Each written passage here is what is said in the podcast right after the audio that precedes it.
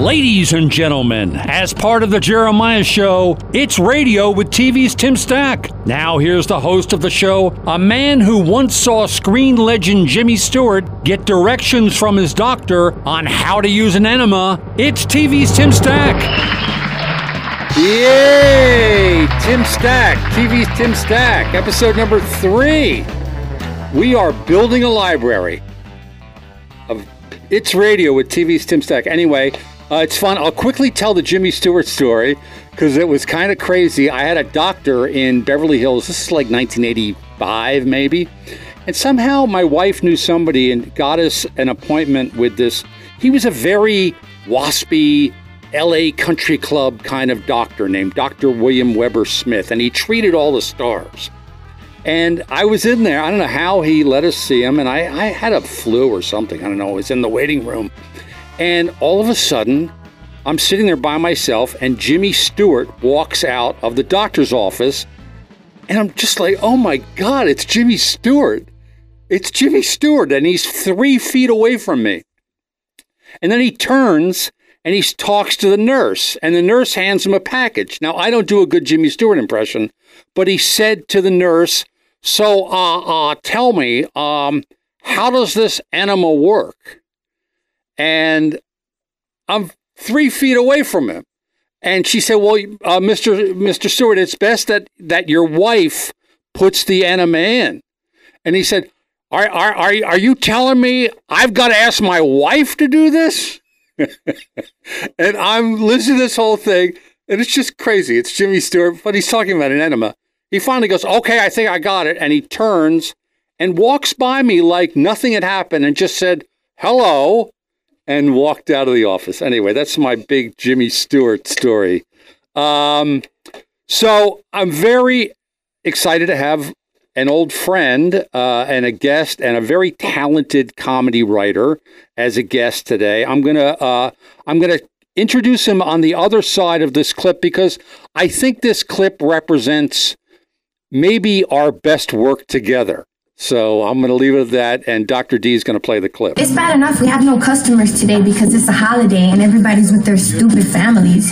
But then this drunk guy gets up and he kicks us off the stage.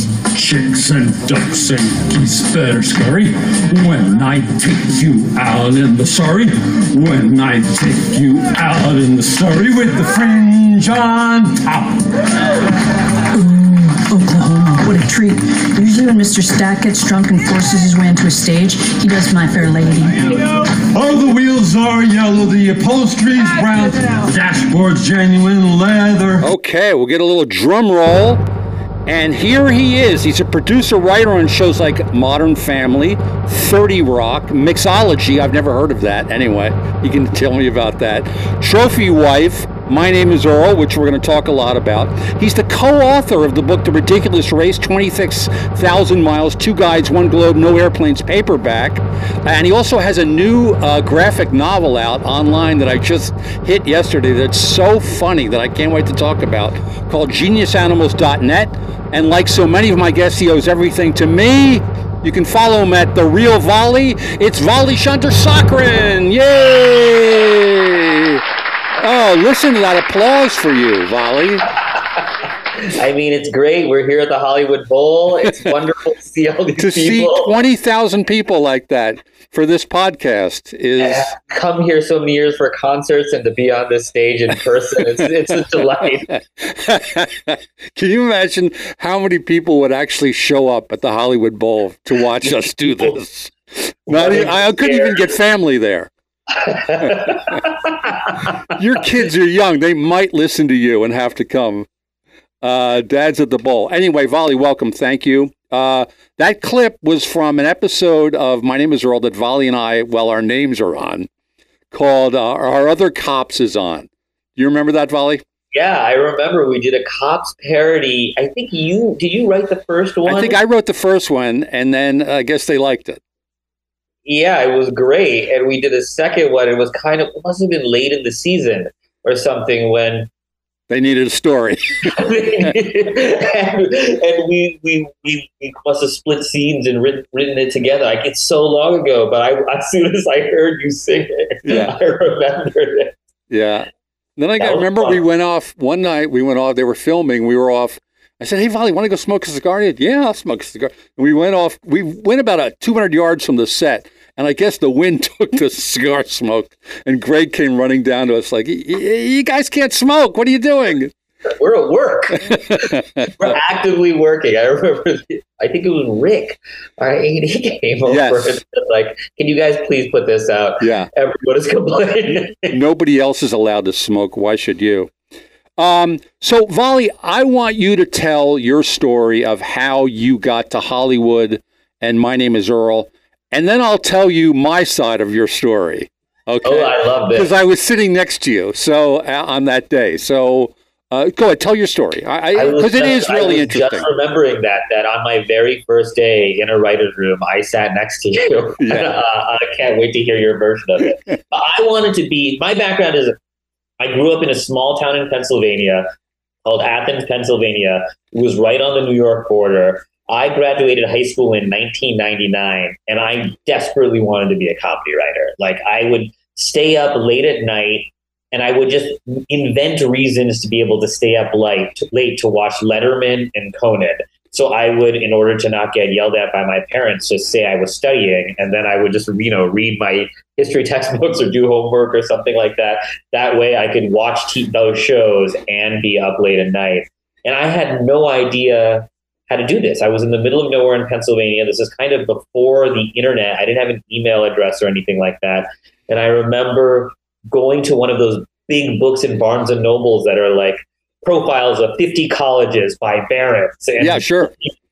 flipping through it and seeing this one entry saying that the the Lampoon at Harvard seemed to feed a lot of writers to the David Letterman show. And it was the first time that it ever I never even occurred to me. The first time I ever thought like, oh, Dave's not just sitting at that desk coming with all of all of that stuff up in real time. He doesn't come up with 90 minutes a night.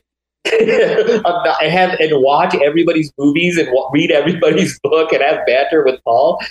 And immediately I was like, that's what I want to do. Like, I never wanted to be Dave. I wanted to be the guy who wrote Does It Float? Or like went down to the Rupert's Deli and came up with, Right. with those bits. And this was even before YouTube. So I had never even seen older stuff. Like what I remember coming to My Name is Earl and you would tell me like, "Do you remember brother brother Theodore?"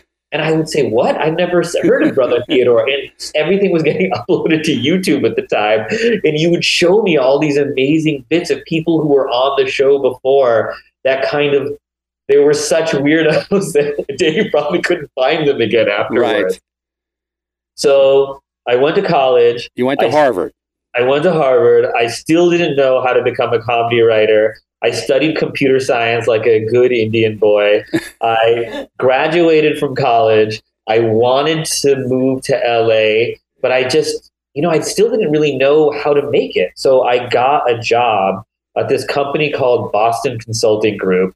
It's a strategy consulting company. I worked there for a year and a half, and I still can't really tell you what they do. But there's companies like McKinsey and Bain and BCG, but they had an office in LA, and I got a job there. And I would go there, and the fun thing about that job was it allowed you to go to a, a bunch of different workplaces. There would be a project where we we were at Avery Dennison in Santa Santa Ana, and I never heard of Avery Dennison before, but they make like all of the office products and highlighters that you sell at Staples. So I'm at this place where that's their job. They're they're an office supply company and they manufacture all of this stuff in you know Southern California and Mexico and Yeah. China.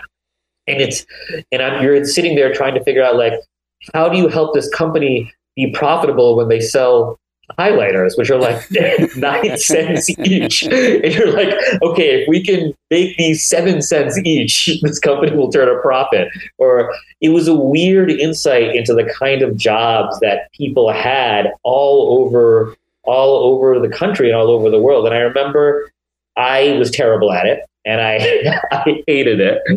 And I just thought like I can't I can't live my whole life doing this not because I didn't like the work, but because I really, really, really wanted to write jokes for David Letterman. Right. And I like if I didn't take that shot, I wouldn't I would never be able to like sit there and just keep going to the office every day. I had to like fail at that in order to enjoy, you know. Sure, of course. No, that's a good way to go at it. Yeah, I mean, you give it a ch- give it a shot. If it doesn't work, you can go back to uh, highlighters in Santa Ana or wherever it was. Completely. And the other part of it was it was like the movie Office Space because I was hired as a consultant. We would come in and, and do this work of saying like this is how you drop the highlighter price by two cents. So everybody com- company That sounds really funny. they hated us they, because we I was like 22 years old. And I you're telling them.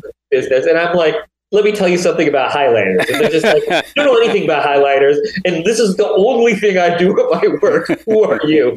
So it was kind of an unpleasant experience because I wanted to do this other thing, and the people I was working with just despised me. It was That's very so good. funny. And as I'm thinking about those meetings, I'm like, yeah, you're right. Uh, why would you listen to me? Like, you should hate me right now. Right. So I had some friends who had just who graduated a year above me, and they and they they had just started getting work, and I would write spec scripts in my free time. And I don't know that people now they all write pilots when they're trying to break Yes. in. I the time people said like watch episodes of TV shows that you love and then try and write a funny episode of that show. Yeah.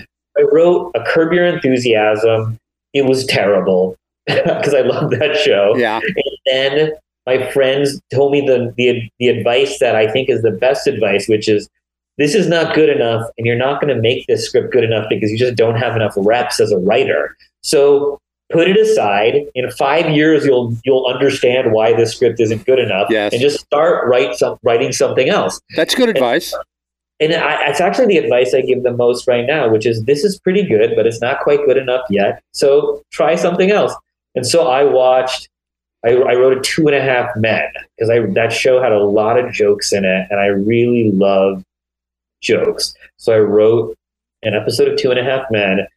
I gave it to some friends, and I've written a bunch of stuff in between. I'm skipping over a lot of steps. Yeah. I gave some friends, and they gave, and they, my friend Danny Chun, gave it to his agent, and said because he said, I think you finally wrote something that's like decent, that's good enough. He gave it to his agent. At the time, I was working in San Francisco at this medical devices company. Yeah, this is what I remember. Keep going. Yeah. And we were trying to figure out how they should enter the colonoscopy market. It was a small medical devices company. Here's a hint. Use a highlighter. That's all I knew. So they, of course, you call me the guy who's just dropped the highlighter. Tr- Tried and failed to drop highlighter cost by two cents. so they said like we have we have a couple of med- uh, medical devices. We have an endoscope that goes in through your mouth. Uh, but colonoscopes are a big market, and we're trying to figure out should we develop our own or should we buy another small company? And as part of this figuring out how they should attack this problem, my boss told me like Vali, can you try and figure out how many colonoscopies are going to happen in the United States and in the United in the European Union for the next ten years? Okay, give me five minutes. Yeah. So I just built this gigantic Excel spreadsheet. I'm working on it. I'm in this windowless conference room room in San Francisco. I'm staying I'm staying at a nice hotel. I'm staying at the W Hotel. And it's fun to be in San Francisco when you're young. But I knew a couple people there. But you can't call your friend every night to Right. out when you're there for several months.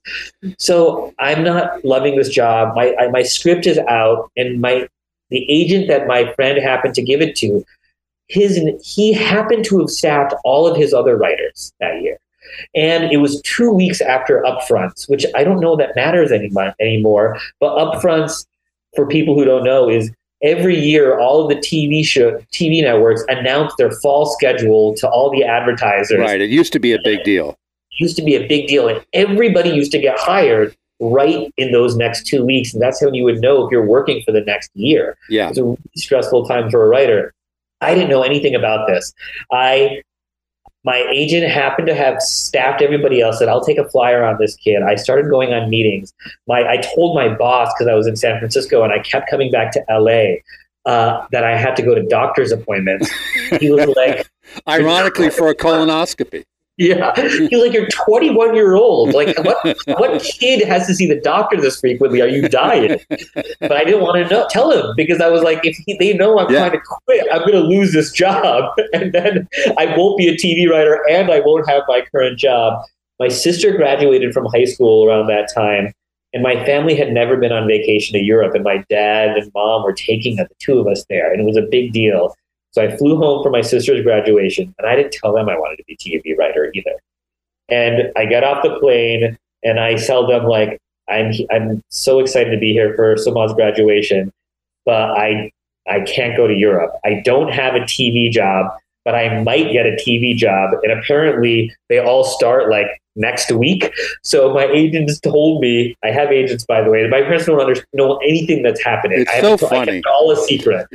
I said like I ha- if I get a job, it's going to start next week, and I can't be in Europe and say I'll show up later. So can is it okay if I don't go? And my parents, because I was so risk averse, like I I, I you know I had gotten the computer science degree, I had this job, and I said if I doesn't work out, I'll go to business school. I promise you.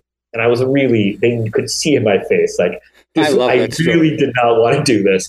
And then, so the next day after my sister's graduation, I flew back to LA. My parents went to Europe uh, and had a great time. I started going back to work. I had a vacation schedule, and that company was so horrible. I was like, ah, I'm coming back to work. Nobody asked any questions of like, why aren't you going to Europe with your family? That sounds wonderful. And I was happened working the for doctor? yeah, I was working for two more weeks thinking like, what am I doing? I made a horrible mistake. In that ta- time I had met Greg Garcia. I sort I, I had a blast meeting him. I'm from a really small town. The show was my name was was set in a small town. And I remember going back from the windowless conference room by myself, getting a phone call from my agent saying, Greg hired you. I went back to the hotel and I was I'd been staying there for months and I was in such a good mood that when I went through the lobby, I must have been basically like moonwalking through the place because I get up to the room and I get a little a knock on my door and someone had brought up a martini and there was a note from the front desk saying like Mr. Chandrasekaran, you're such a wonderful guest to have here. Like we just wanted to give you a martini to like say thank you. And I was like, oh, I was so happy because I knew I would never be coming here again because I got another job and I could quit this current job. That I was just exuding positive rays that they were like, let's buy that guy a drink.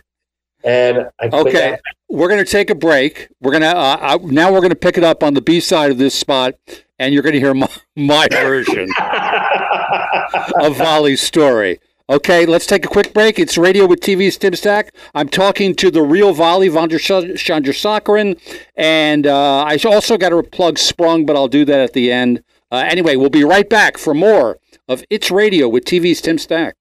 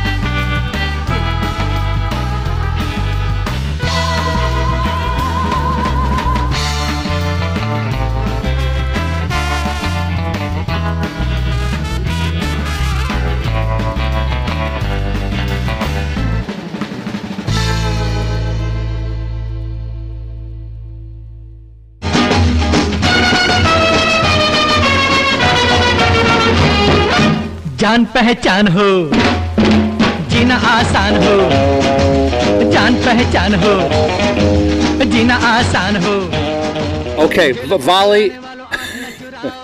Before, while that song is playing, do you remember when I brought that in? I think we were sharing an office at one point, and I had seen the film Ghost World, and they yeah. used that clip at the top of Ghost World, and it was this really cool 60s hip Bollywood scene. And I came into work and I showed you on YouTube, and I said, Vali, what does this mean? And you said, why, why would I know what it means? And I said, "Well, you're you're Indian." And you said, well, Tim, it's like I, there's a thousand different languages there and different, you know, it's almost like different countries within India, which I never knew because I'm such an idiot and so, you know, uninterested in the world other than making jokes and watching YouTube videos. Um, but then you educate, I, I actually really appreciate it. You educated me so much about Indian culture, and I love that stuff. I'm so curious about all that kind of weird stuff that goes on in all kinds of cultures. Anyway, do you remember that? What me bringing that song in? I do remember. Is that the one with the dwarf? No, it's this. Uh, it's this guy. It's in a. It's in a really hip nightclub, and all the dancers wear masks, and they all do this kind of like twist thing with their hands, and and they play electric guitars, and it's. I just thought it was the coolest thing, and obviously, whoever did Ghost World found it long before me and thought it was cool too and put it in. But I want to go back to you that first day because you were sitting next to me and I just kept looking next to you and and you were so nervous. Like Yeah. sweating nervous. Yeah. Like and I think at one point we took a break and somebody came up to me and he's like, "Hey, is uh, that guy going to be all right? Is what's going on there?" And then finally you told your story and I remember you were I think you, you might have come to work and then you were going back for the for the graduation. But my favorite thing was that you told me that you said I haven't given notice at work yet because I don't know that this is if I can do this or I even like being in a writer's room.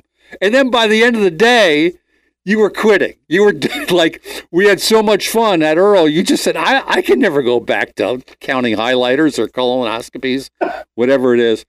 And then the other thing I remember was you were really fearful about telling your parents because, like, what comedy? What do you? You're le- you're giving up business, and you. Am I right about that? Totally. Yeah. I mean, my parents are immigrants. They moved here from India, and like I studied computer science, and Yeah, I- you did everything right. I kind of was like, I don't, I'm not going to do this thing that you know your move was worth it because your Yes. kids are going to be settled and fine in this world and have a stable job. Instead, I'm going to go into a, the career that I'm even lying to you about how stable it is. You're still worried about, about how I'm going to make a living. It's so funny, but I just get like the look on their face, and it reminds me. I don't know. I have a good friend, Barry Fanaro, writer, and I remember he was going off to Hollywood. He tells his parents, "I'm moving to Hollywood to be a writer." And his mother said, "Well, what are you going to write?" And he said, "Well, I'm going to write comedy. I, I'm going to be a comedy writer." She said, "Barry, you're not funny. Bob Hope's funny. You're not funny. I'm begging you, don't do this." And then he had the last laugh because he ended up winning Emmys for Golden Girls, and Bob Hope was on an episode, and they brought his parents out, and they met Bob Hope anyway. It reminded me of that. So I wa- I do want to talk. Oh God, there's so much I want to talk about. Um, and Harvard, you you mentioned the Lampoon. Did you work at the Lampoon? Yeah, I mean, I wanted to be on there so badly. When I submitted my application, I wrote comedy pieces and turned them in with my college applications. in addition, as if they had anything to do with that Right. or cared. I just knew nothing. But I was like, I want this so badly, and I and I and I joined my freshman year, and a lot of my best friends to this day are are from there. And is that place? Um, I think I used to ask you questions about it. There's a little bit of a Harvard Lampoon mafia in entertainment, which is fine. You know, great. If you can get the work, great. Um, was that place very political?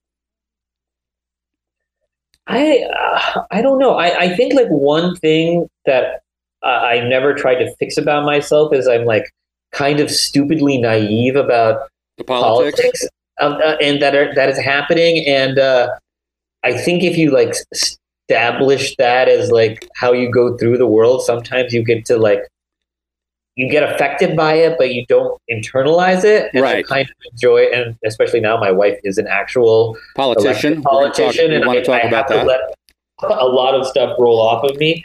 But I would say the answer is definitely yes, and I think I was very nicely able to not be not be part of that.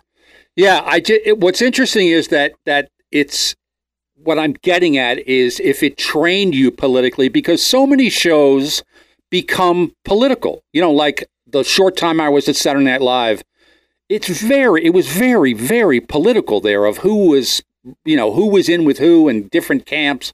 And Har- Phil Hartman used to tell me like he really st- he sort of took your attitude, which was he completely stayed away from it. And by the end of his time there, he was in every sketch. You know, he just let his talent sort of take him up. But I was curious if it was sort of a training ground for not just writing, but also the politics. You know, I bet it is because you're like you're right. The writers' room and shows are just it's group dynamics, and you don't know who you're going to be popped in with. I've been pretty fortunate in my career. Like my name is Earl was one of the best jobs of all time, and that the people there were so great that it, we didn't have to deal with it that much. But uh, I'm, I'm, I think I'm also very fortunate in that I'm getting the sense I never knew Phil Hartman, but I, I would get stories from you because, like everybody, I was obsessed with him. I let. I, I like making TV fine, but what I really love is sitting in the writer's room with really funny people. Yes. Chopping it up about stuff. And that is, since that's what I love, I, I was able to like do that as much as I can. Yeah. No, it is. It's fun. If you're in the right room, it's so much fun. And you hit the right room on your first job. How, that was one question I wanted to ask you because then you went from Earl, which was one room, and then you went to 30 Rock, correct? Yeah. And were they different? I'm not asking you to disperse either one. Were they different? They were really different in ways that I don't think I appreciated at the time because Earl, I remember you told me, Earl was my first job ever. So I showed up, I was, I remember as you were even describing it, I remember how terrified I was. Every, I got there, everybody was so funny right off of the bat. And I couldn't believe how funny everybody was They're just coming up with stuff on the fly. And I remember I wasn't able to think that fast. During that period, I used to try and take documents and write stuff out in advance. And I would try and say one thing before lunch and one thing after lunch. That's a great rule. That was my only way to get through the day. If I could hit that goal, and because I'm also just a naturally kind of shy person, and everyone is was a big like funny personality. Even shy writers in a writer's room that has run well, and Greg ran a great, great writer's room. Everyone feels comfortable. And to Greg's credit, uh, he got, he pulled that out of me too. But you told me Vali, you have no idea what a great move this is. Like the fact that it, it's so nice and we understand the show and the cast is great and people like the show. This never happens. And I understood it as you were saying it intellectually, but emotionally I didn't get it yeah. until until later. And It was a really fun thing about that room in that a lot of the people on that show didn't know each other before. You, Mike Penny, and Greg had all worked with each other before. No, yeah, I I had met Mike Penny. I'd never worked with him, and every but Greg and I went way back. Yeah, and then everybody else was new to that world, so it was us finding out about each other. Yeah, it was really fun. And it was that was season one, and then I, I joined Thirty Rock in season four, and I was a huge, massive fan of that show. I loved it, the comedy of it, and I joined there, and I knew one person there who was a friend of mine, but I didn't know anybody else. And so everyone knew each other. They're all from New York. And they had invented this thing already that had won the Emmy three years in a row by the time I showed up. And so I showed up in season four and I was trying to fit into that world. And it was a very Saturday Night Live world. And I was scared. Like I moved from LA to New York. I was engaged but not married then. So I didn't have a family to worry about but there was very much a, an issue of that season came out and it was the first time that like people would bother to say online bad things about the show. And you would you would read the i would read the reviews on the you know and sometimes go in and wonder if my bosses had read the review and wonder if they thought it's your well, fault. what's, what's different about this season? oh there he is yeah, Mr. Highlighter over there. Um, quickly tell, because you told me, which I was fascinated, and and not there's any comparison in the success of shows, but having been an actor on a show and also being one of the writers, um, Tina Fey, you told me that that I was fascinated by this that the writers would go to her apartment at night and then she would go to bed. Is that right? Yeah, I mean Tina, uh, Tina and Robert Carlock, both of them individually are amazing, and together it's unbelievable. But you know, T- she could do everything, but her hours were limited by she had to wake up for a call because she was in almost every scene of that series, and she also needed to sign off on the script and help us rewrite it. And she got to be a little bit to outsource a little bit more of that as the years went on, and we figured out the show, Uh-huh. but not that much. She was still there, so sometimes we would work late. We would break and go grab dinner or we would order dinner and some of us would go to her house in the city pitch to her and she had a baby then too and then it's so crazy. go to she might have to go to bed and we would we would do we would pitch sort of quietly so we wouldn't wake up and do a little bit of a rewrite or we would just get sign off on a couple of stories or a couple of episodes before before we had to leave but I, I will say that happened a lot more in seasons one through three when they were inventing the show Gotcha. and then by the time i was there it was a much more rare occurrence when you came along and ruined it. Yeah yeah i mean when i was uh, bringing this it in energy But but you would what like you would get the notes. Would you would she go to bed and then you'd finish the work in her living room, or you'd go back to the office? we would the office was in silver it was purely because of where everything was the office was in Silvercup in queens and almost everybody lived in manhattan a couple of people lived in brooklyn and, and then tina also lived in manhattan so we would go we, if we left the office going back to the office I, I don't I, I think she was always there working with us while we were do while we were doing that Gotcha. Um, I think we're ready for another break.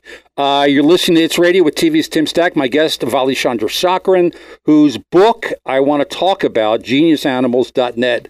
It's so funny, Vali. I, we're going to talk more about it, but it's just, I really like, I was so pleasantly surprised. Not surprised, but just, uh, it wasn't just like, oh, this is really good. This is really good. I was really blown away. Like, laughing out loud and just amazed at the artwork and the thought that went into it. But we'll talk more about that. We'll take a break and we'll be right back.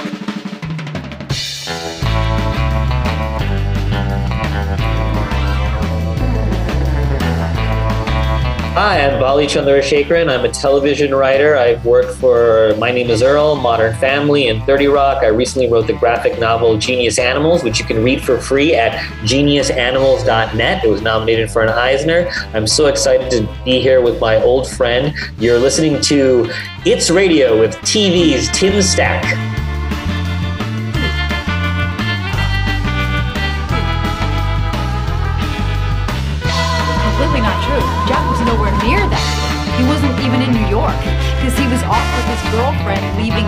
Charge. So take that, Liz.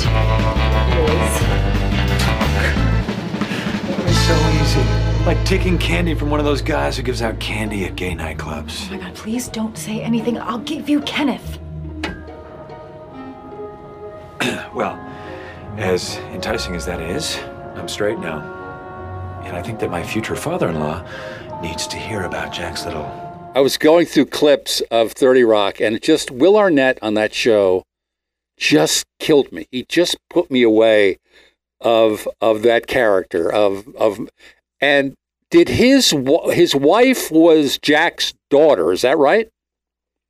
His wife, I think it was Or the chairman's daughter? Rip Torn's daughter. Yeah. Yes. Yes. Ba, ba, Cathy Guisewite was her. No, not Cathy Guisewite. That's the woman who does Kathy. Yeah, but this I don't think the actress ever had a line. She was just there. It was so funny that Will Arnett had married her and he was gay, and it was just ugh, really, really I don't made think me. she had a line, and I believe she was an extraordinarily talented Broadway actor. That's so funny. We had an actor on Son of the Beach, uh, Bob Ryan, his name was, and he was a really good actor. He'd gone to Dartmouth and trained and had done time at the Vic in London.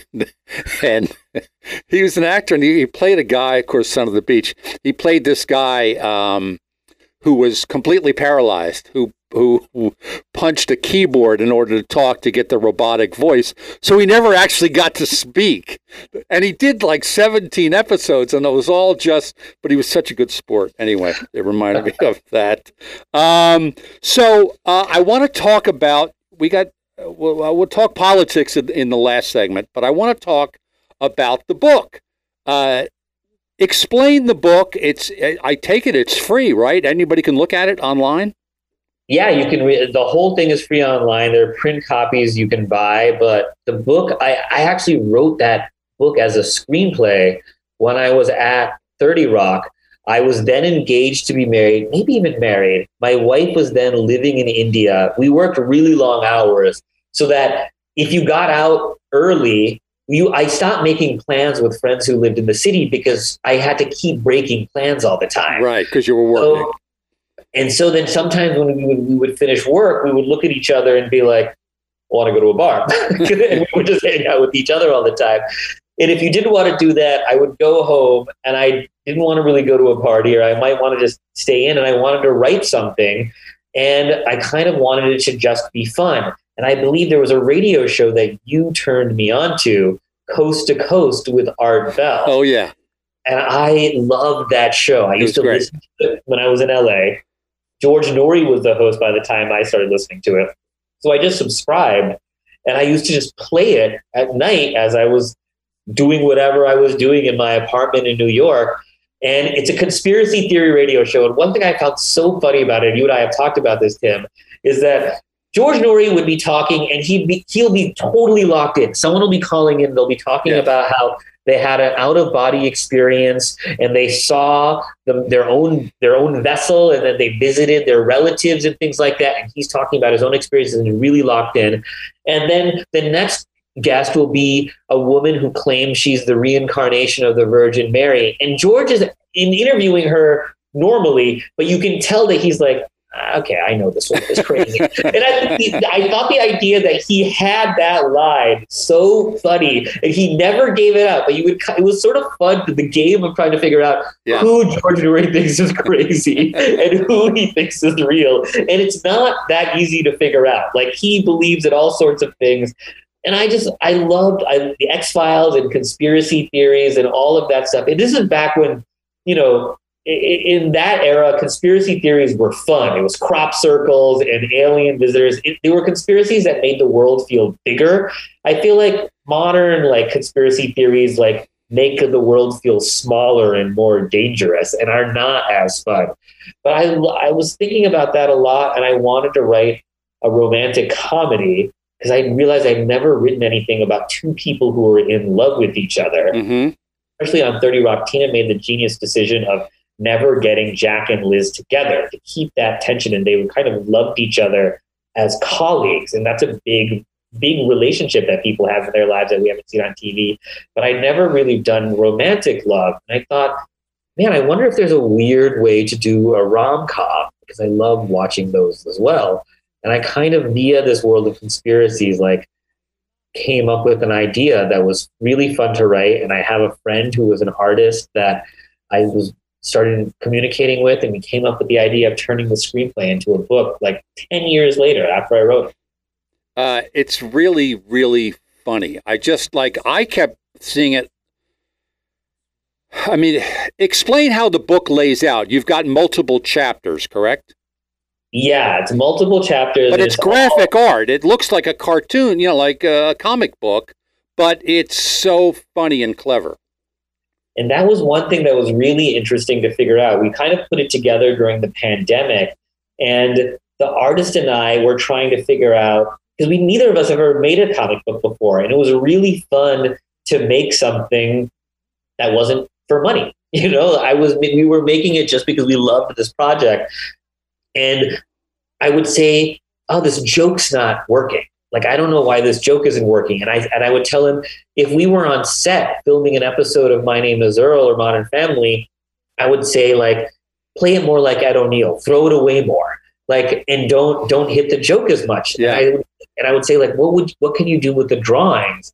And sometimes it would be the text bubble. Sometimes he would move it together. But we figured out with him, and I, I think there's further ways to go. Like how to get comic timing in a graphic novel, which is something I had never thought about before. And a lot of it was just lifted from, you know, Calvin and Hobbes and like Uh-huh. the funny pages, which there's they were obviously those those artists were fantastic at. Yes. But one of the things I love about it, and, and I'm not that familiar with graphic novels, so I, I don't know if this may be a standard thing. But one of the things I loved about it was you you would have several times where they're just pictures almost on an entire page with no dialogue in a cloud at all coming from a character. Yet I found myself laughing and following the story at the same time. And was that's sort of what you're talking about, right? Like sometimes letting something Yeah. breathe. and that was discovery in the script that i wrote uh, there's a section at the beginning which is kind of the like evolution of a relationship from meeting to, to the the lead couple falling in love i had voiceover that i originally wrote in it was kind of the first the flirting of the first night kind of covered the a montage of the couple falling in love and because I wrote, always wrote for really talky shows. Like My Name Is Earl was jammed with dialogue. Like yeah, Greg, everyone, Greg remember- is not afraid of long dialogue. Not at all. And I remember Alan Kirschenbaum being on the show was fantastic. And he said the key of this show is everybody does their setup and punchline themselves. Like we didn't do it. We didn't do it the normal way where someone else sets it up and someone Yeah. and then but it was right. And then 30 Rock was super talky and Modern Family was super talky. And I really like writing those those talky kind of shows and even the things that I love watching, like those Neil Simon plays and those Neil Simon shows Yeah, sure. people are talking wall to wall dialogue. And I brought that here, but people don't really like reading that much in a graphic novel. It kind of it takes you out of it. You're there. It's a different experience. So a big part of what I did was remove dialogue, and I was always shocked at how much I could take away and have them have the story still come across. And in many ways, it was better. Like I think that section with no dialogue is a lot of people's favorite section of the book because I think you interact with the page in a different way than if the dialogue is coming at you. Hundred percent. Yeah, it's really it was really fun. For, that's why it was just a new experience for me. I really really enjoyed it. Again, if you go to geniusanimals.net, it's there for free. Um, I am going to buy a copy though, Vali, because I want to support the family. Thank you, thank you. That's Um, but it's really worth a visit there to see this. It's just uh, I highly highly recommend it. And I'm not done. I have more to go, so I'm looking forward to that. Uh, how are we doing on time, Doctor D? Okay, we got a couple minutes. Um, so now about Modern Family. So then you leave Thirty Rock, and you go to what year in Modern Family? It must have been like year six, maybe. exactly year six. So modern. So I was at Thirty Rock. Thirty Rock won the Emmy for Best Comedy three years in a row. I show up at uh, season four. Modern Family wins it five years in a row. I show up in season six. You're the killer, I remember interviewing Emmy killer. yeah, and saying like, uh, I, I would love the show. I love to come. I do want you to know. I feel like I have to be upfront. I'm a bit of a cooler. It's it's not a health issue. It's not anything I do on purpose. I just kill shows. Yeah, it's just, you'll stay on the air. Yeah. it's just the fun of your experiences creating it will drop significantly. Here's the good news: you won't need a tuxedo this year. Gain however much weight you need. Here It I am, matter. baby. Vali's here. No tuxedo. put that thing in the back of the closet.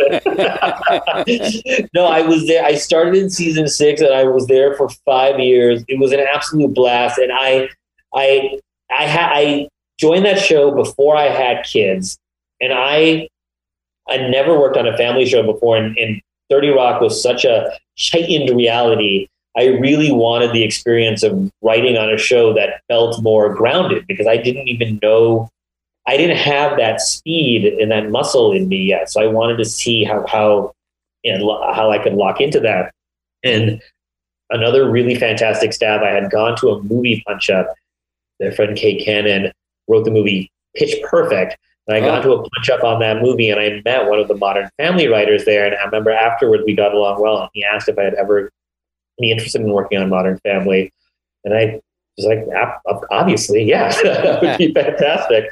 And uh, I I interviewed on it, and I and I really loved the show. I loved writing in a different way, and I loved that staff a lot too. It was a really, really skilled staff of really funny writers. And one thing I skipped over also joining the staff of 30 Rock, it's really, and I've done this where you join an existing show and everybody has their own little language and inside jokes and they're all high signs.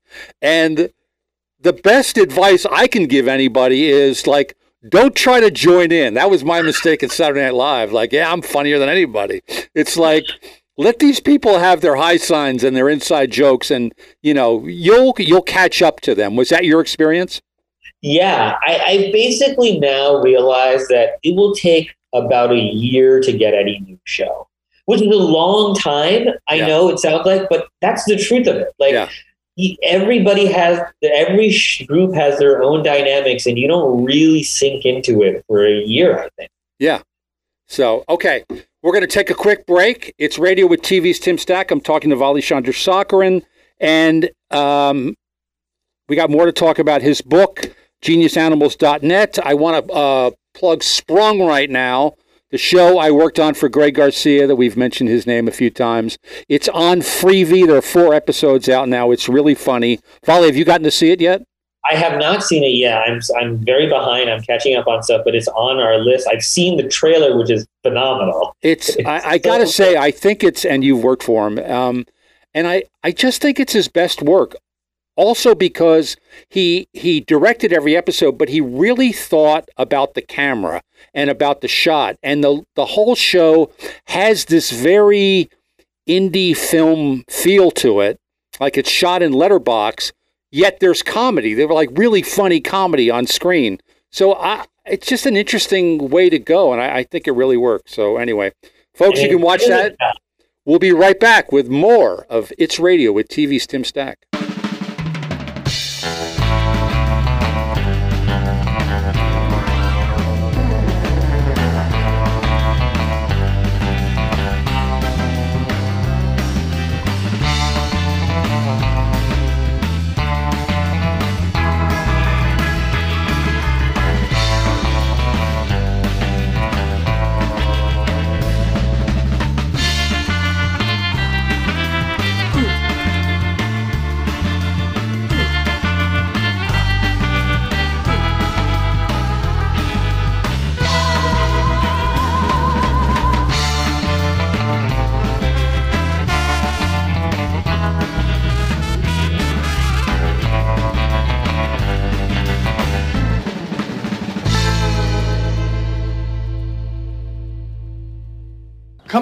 Let's go. We're going to need a little extra time at airport security because I'm pretty sure they're going to want to pat you down. Manny's with his father for the weekend, so Jay and I are flying to Vegas. I'm a little torn because I want alone time with Gloria.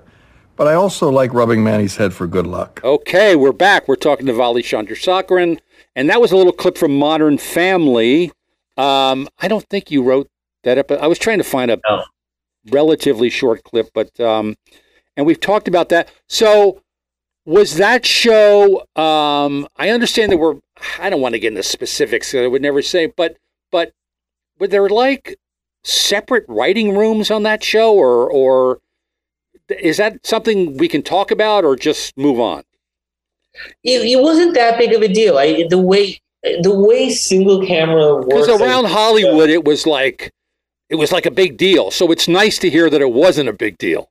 You know, I, I think like production, the showrunner wanted to be wants to be there all the time to watch everything because that was a show that in the blocking uh, and wanting to make it feel really real in Yeah. the documentary feel of the show, you would want to be there to say like, ah, this feels awkward, and and just keep. There was a lot of that show was energy of the camera movement and people moving around and the showrunner, we had two showrunners who created together, and they wanted to all be there for all of their episodes. What they ended up doing was alternating episodes. So one guy was on stage the entire time, the other guy would be doing the script work Right, on his show. right. That makes sense. And then he would go there next week, and we kind of the staff would go would would be we'd work with, with whatever show was going on unless it was your episode then you would be there On to set. go through all the meetings and be there with the showrunner who was on stage but it was an interesting way to do it because it kind of kept as you know do- when you're doing 22 or 24 it can really exhaust the showrunner by the end of the season it kept those guys fresh Yeah, I don't. I mean, Greg, I don't think will ever go back. Well, of course, you know, with streaming, it's like who's going to go back to 22 episodes? I mean, I guess some of the network shows, but um, I, I kind of think those days are over. These shorter orders are the way things are going.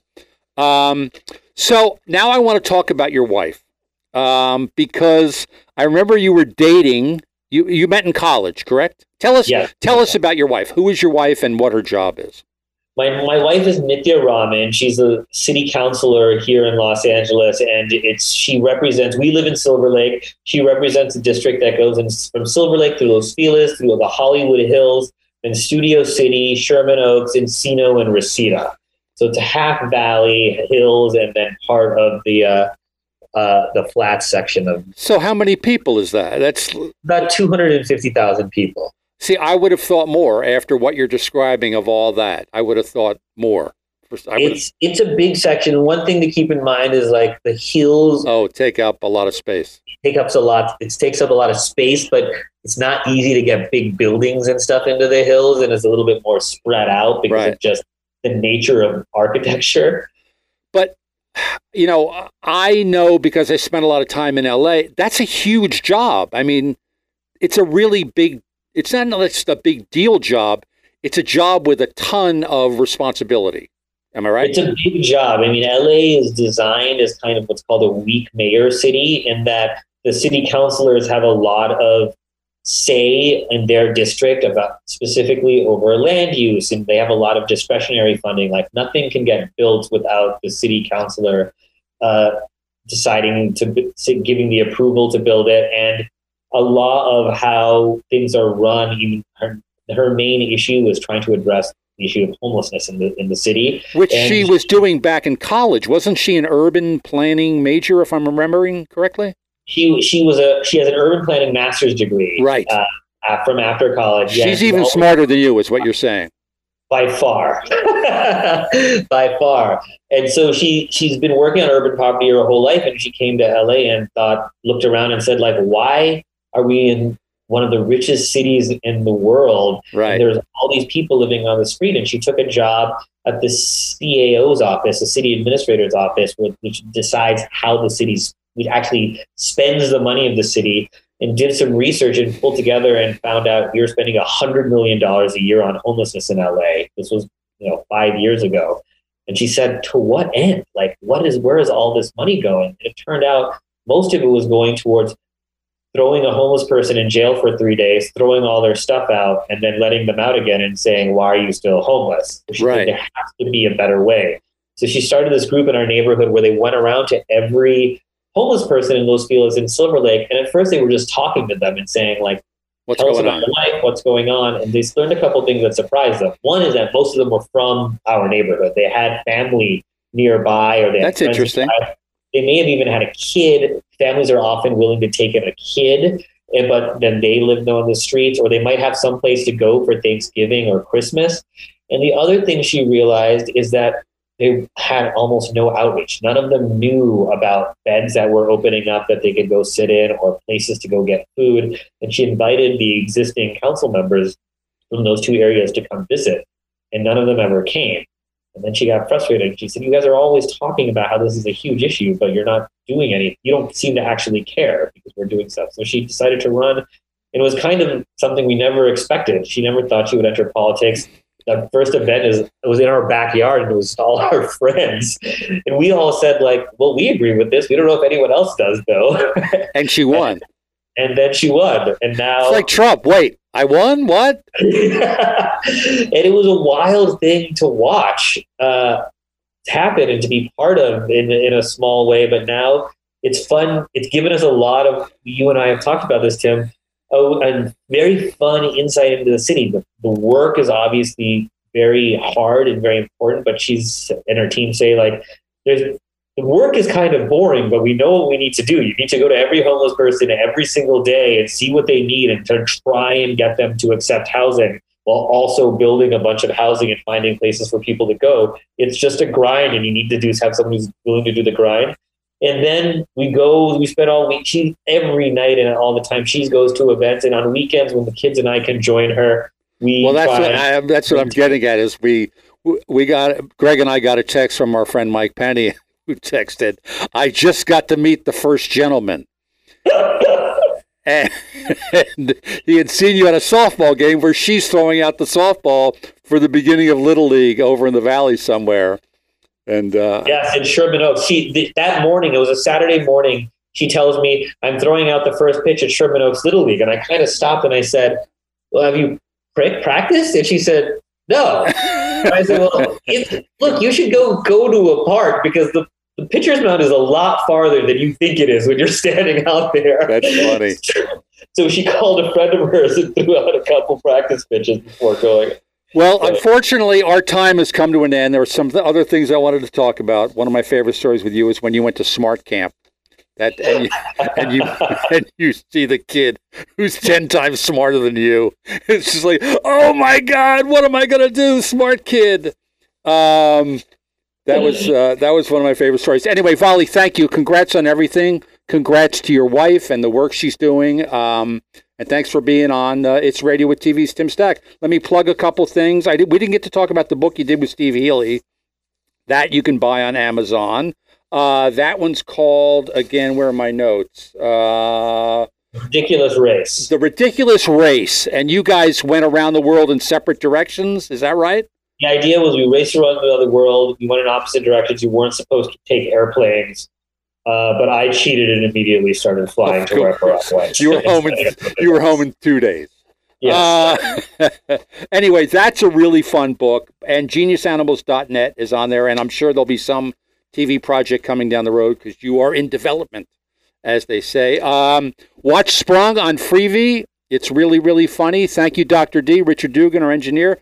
Jeremiah Higgins, the producer, couldn't be here today, uh, which was really a treat on having him. Uh, just kidding. Anyway, thank you all. I'll see you next time on It's Radio with TV's Tim Stack.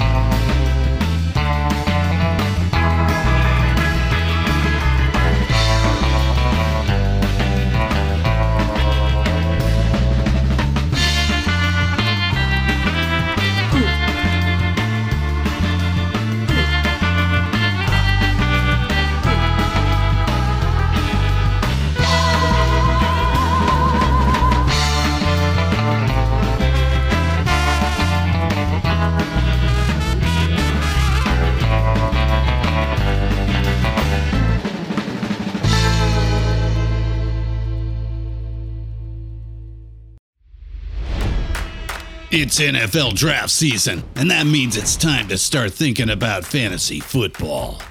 FantasyPoints.com features industry leading experts and prognosticators using proprietary hand charted data to help you score more fantasy points. FantasyPoints.com is the place to go for whatever kind of fantasy football you play. Whether you play fantasy football, daily fantasy sports, or do a little bit of everything, Fantasy Points has the meticulously researched content to guide you to victory. And why wait for the fall? Fantasy Points also covers the new spring football league, the UFL. Join the guru, John Hansen, Scott Barrett, Joe Dolan, and other massive names in the fantasy football universe with an exclusive offer. Use code Pantheon for 15% off any fantasy points package, including the all in package, with access to every article, tool, and data nugget that Fantasy Points has to offer. That's fantasypoints.com and code Pantheon for 15% off at Fantasy Points. Fantasypoints.com, code Pantheon. Score more fantasy points.